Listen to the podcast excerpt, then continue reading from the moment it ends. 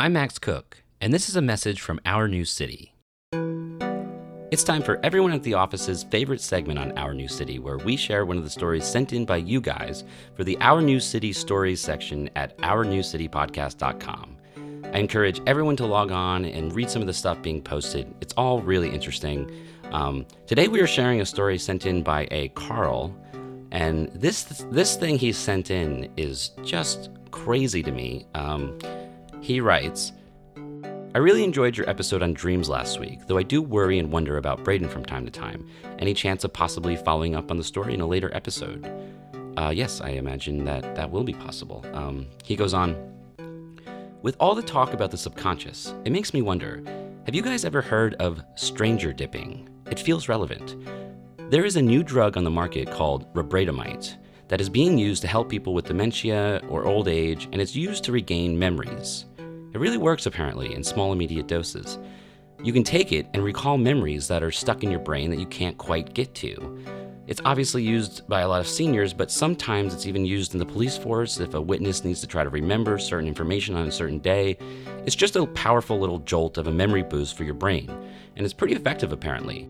However, people have been getting their hands on this stuff and using it in a sort of dodgy way. What they will do is they will also get their hands on some prenolin, Prenolin is essentially the exact opposite of ribradamite. I'm sorry, I'm going to keep pronouncing that wrong. Ribradamite. Um, it's used to actually attack the part of your brain that stores memories. It puts people in a minor drug induced amnesia. It's used when people suffer from a really traumatic PTSD situation, and sometimes it's even used as an anesthetic. If you go through a really painful surgery and you can't remember it, I shudder to think. So, what people are doing as a form of recreational drug use is they are taking an excess amount of prenolin to the point that they completely forget who they are.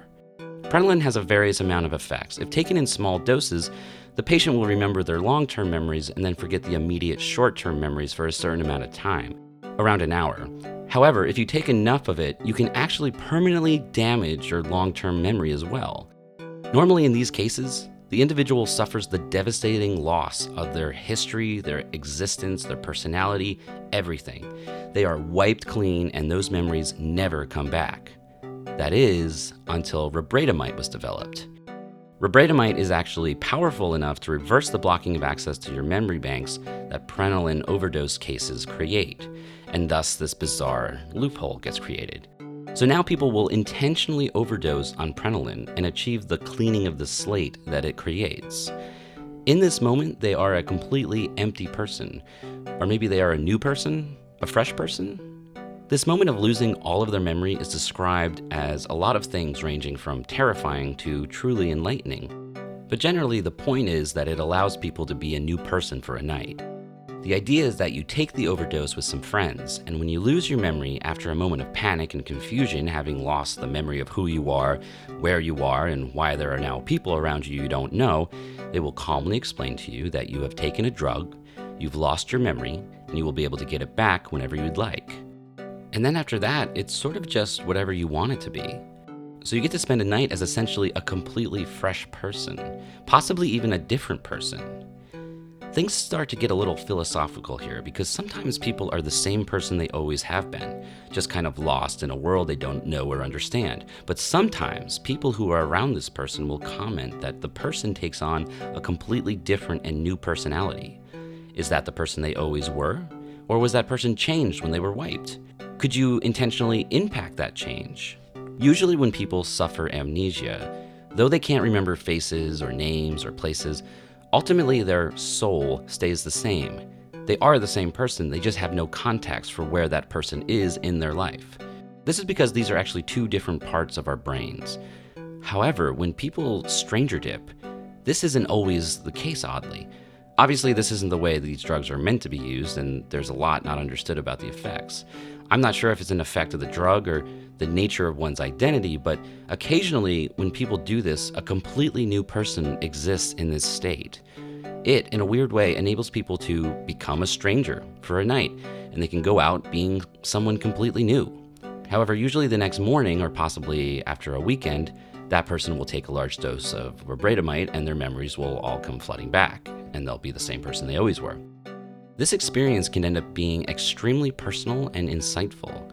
Some people talk about it and say that they gain a new perspective on their life, that by losing everything and having it all come back, they see things in a fresh way. And interestingly enough, becoming that new person, then having the old person they were come back, sort of combines the two people. In a way, it's sort of like they used to have one character living inside them, and now they have two.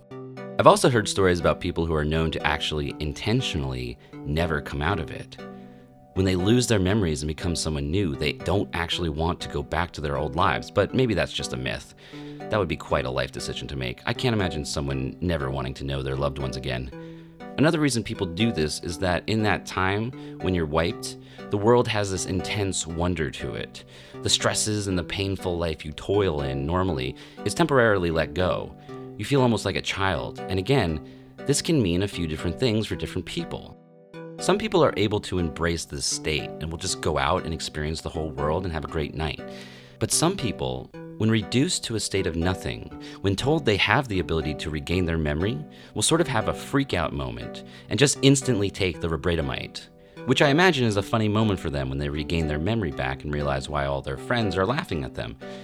But it makes you wonder in that state of nothingness, is that a symptom of nature or is it a symptom of personality? because you lose your personality, so it implies that it's nature. But then some people react different ways, so then what does that mean? Either way, just curious if you'd heard of this. Uh, made me think a lot about the studies into the subconscious you talked about in your last episode. And it makes me wonder about the effects of messing with the different compartments in your brain the more we end up knowing about them. Do you think once we master the human brain, the first thing we decide to do will be just to intentionally mess with it? Big fan of the show, always excited for the next episode, so keep them coming. Carl. Uh, yeah, I don't know. Um, that is such a crazy thing. I can't believe people do that.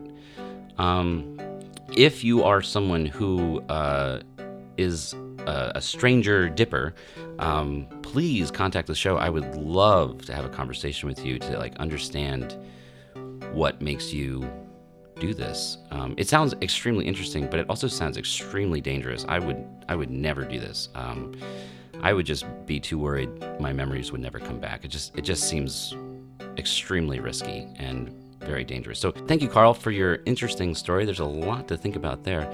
Anyway, stay tuned to Our New City. Next week, we'll be back with a brand new full episode uh, where dealing with a frequent caller and admittedly college friend of myself ends up leading to one of the most groundbreaking investigations the show has ever done.